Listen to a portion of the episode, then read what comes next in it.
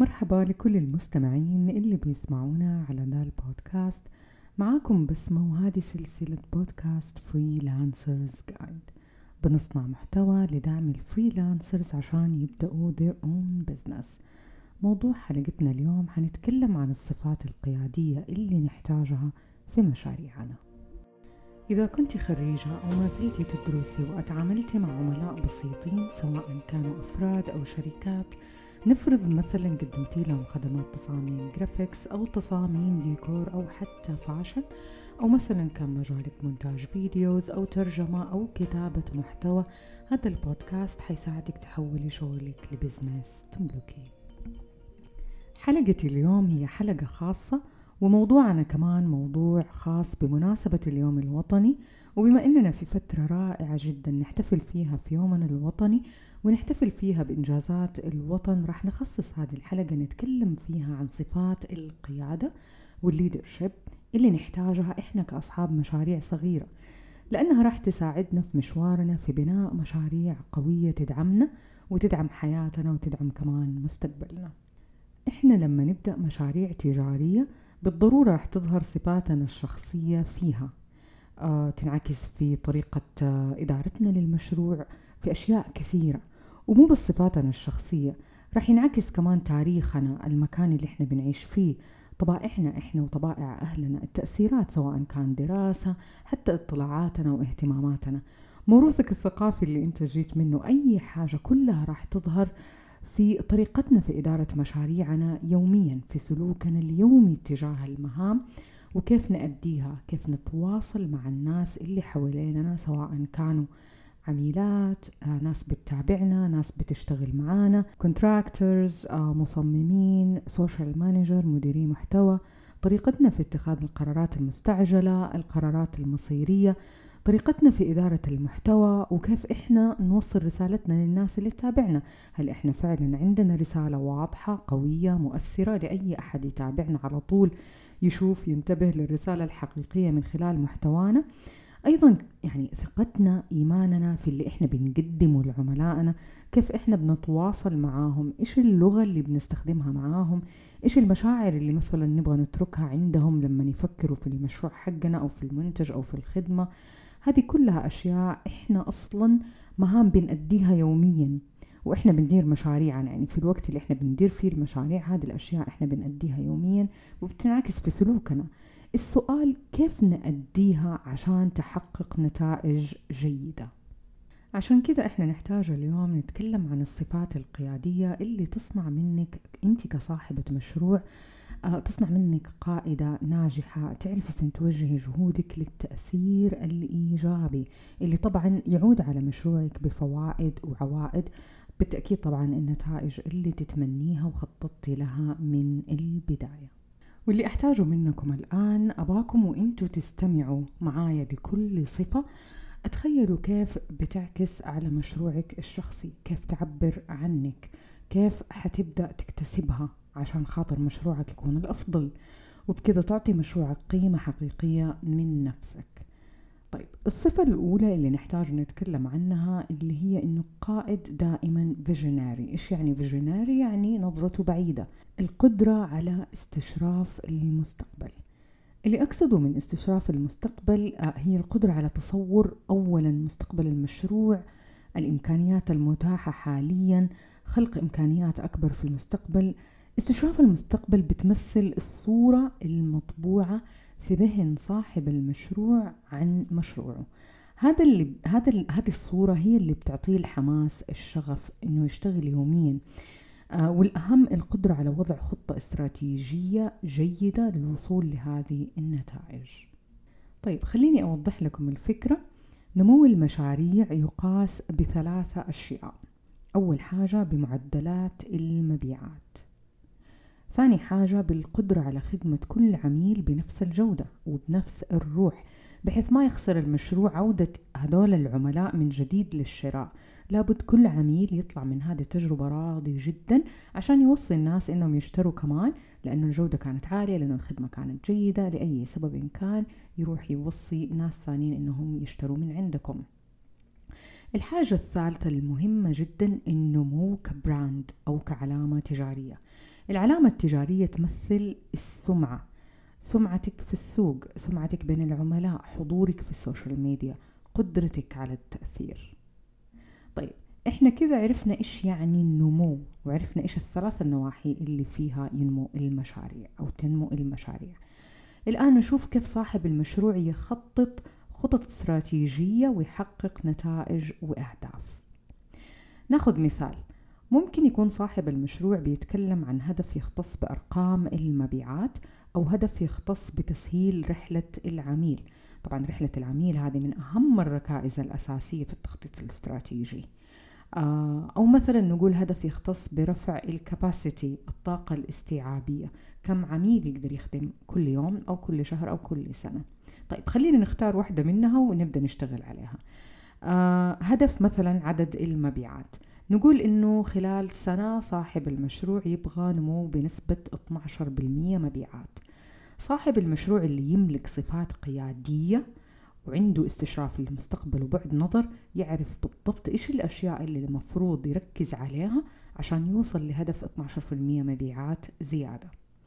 يعرف يحط خطة استراتيجية عشان يوصل للرقم اللي هو الهدف. الأهم, الأهم من هذا كله حماس تحقيق الهدف مو هو فقط اللي يشعر فيه ولكن ينقل هذا الحماس لكل الناس اللي تشتغل معاه أو حتى المهتمين بمشروعه أو متابعين عملاء لأن النجاح والإنجاز في تحقيق الأهداف هي من أكثر المواضيع اللي إحنا دائما تجذبنا جميعا. عشان كذا نسمع كثير قصص النجاح إلى آخره فما فيها شيء إنه إحنا نشارك أهدافنا. فكري الآن إيش الهدف اللي أنت متأكدة إنك تقدري توصلي له في مشروعك وحطي خطة للوصول لهذا الهدف مهما كان هذا الهدف.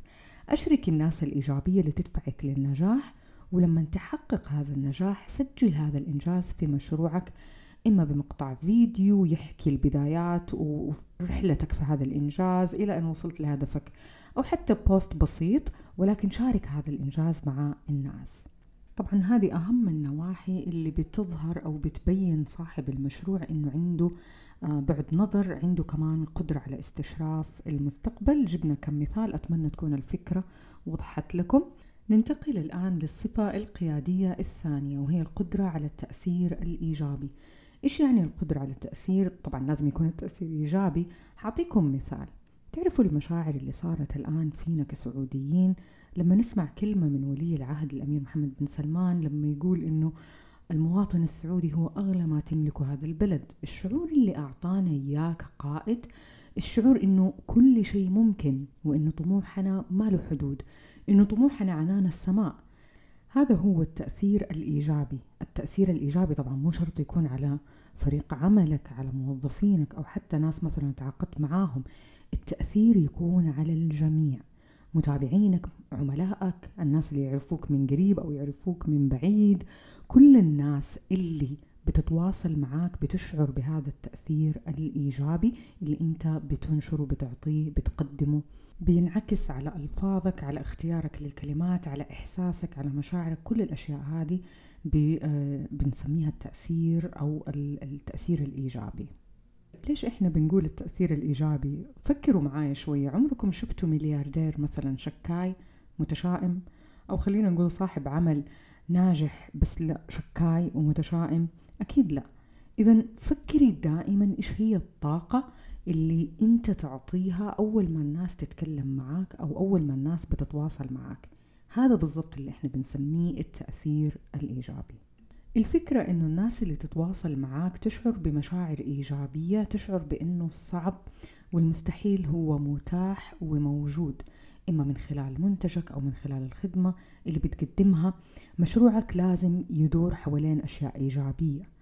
آه مثلا حتى لو من خلال المحتوى المميز اللي المفروض تقدمه سواء كان على يوتيوب على بودكاست على إنستغرام حتى على لينكد ان كل هذه الأشياء لابد يكون شعور الإنسان أو الناس اللي بتتواصل معك شعور إيجابي وشعور إنه الممكنات آه لا محدودة إنه كل شيء ممكن آه يتحقق.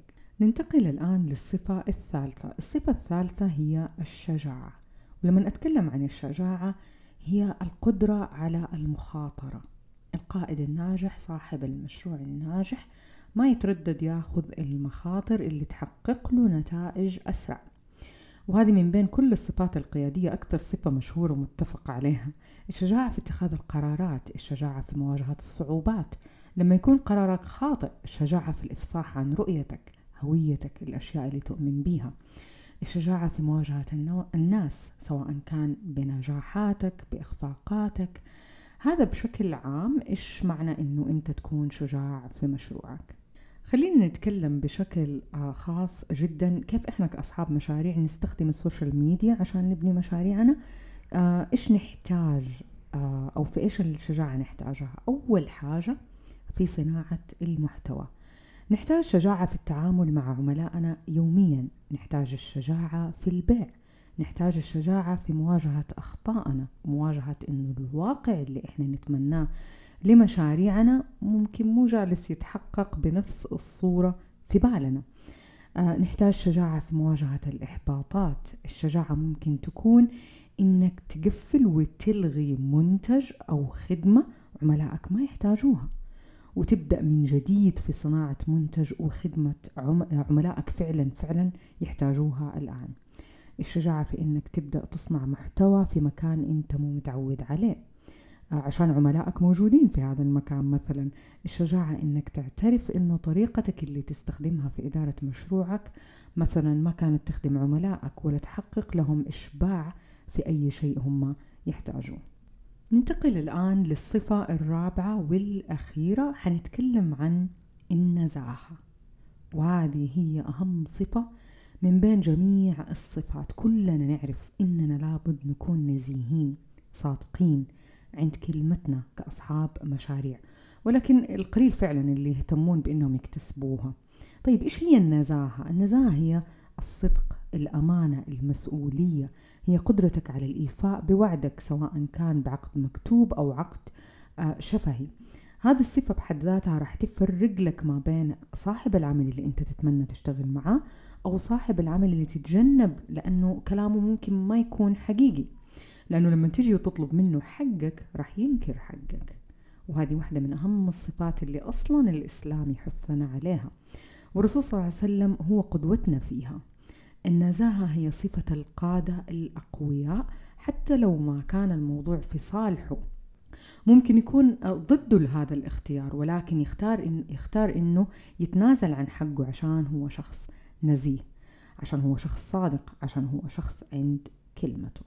والشيء اللي راح يصير معاك إنه راح تواجهي كثير ناس للأسف غير نزيهة.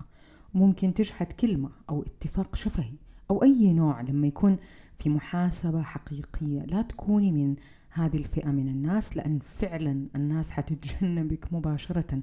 حتصير فيها سمعتك حتكون إنه أنت مو عند كلمتك وقت المحاسبة. هذه الصفة هذه الصفة راح تحتاجيها أمام عملائك أمام شركائك أمام منافسينك أمام موظفينك اللي تعاقدتي معاهم. عشان كذا هي جدا مهمة. النزاهة تتضمن النزاهة من السرقة لا سمح الله. يعني بعض الناس بتسرق فعلا. بعض صانعي المحتوى خصوصا صانعي المحتوى اللي ينسبوا محتوى لهم أو سرقة الحسابات المشهورة. من فترة طويلة كنت أتابع حساب واحدة أجنبية بتتكلم عن المشاريع والبزنس. وتقريبا نفس الموضوع اللي أنا كنت مهتمة فيه. بس في موضوع فيديو نزلته على اليوتيوب اتكلمت فيه عن تعرضها لسرقة المحتوى بالكامل من أصحاب اللغات المختلفة.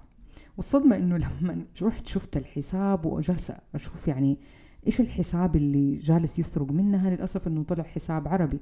تخيل إنه الآدمية حرفيا سرقت مو بس التصميم ولا اللوجو المحتوى بالكامل التصميم اللوجو الألوان كل شيء سرقته نفسه بالضبط. اللي صار إنه متابعين هذه الأجنبية راحوا لحساب العربية هذه وصاروا يقولوا لها يعني وقفي سرقة صار في هجوم صار في حقيقي في هجوم عليها لدرجة اضطرت إنه هي تقفل حسابها. الشيء اللي فعلا كان يؤلم إنه كانت عربية وأنا أعرف تماما إنه سرقة المحتوى عندنا في العالم العربي حدث ولا حرج. طبعا برغم وجود هيئة حفظ الحقوق الفكرية لكن ما زالت ثقافة الناس في هذا الموضوع ضعيفة.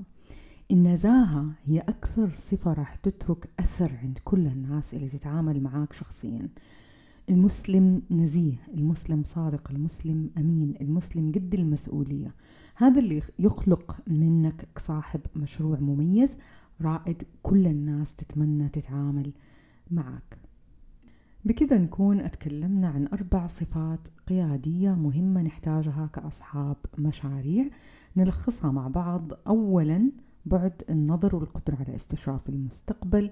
ثانيا القدرة على التأثير. ثالثا الشجاعة. رابعا النزاهة. بكذا نكون وصلنا لنهاية حلقة البودكاست. كل عام ووطننا بخير. كل عام ووطننا في المقدمة دائما. كل عام وكلنا كسعوديين طموحين. قادة.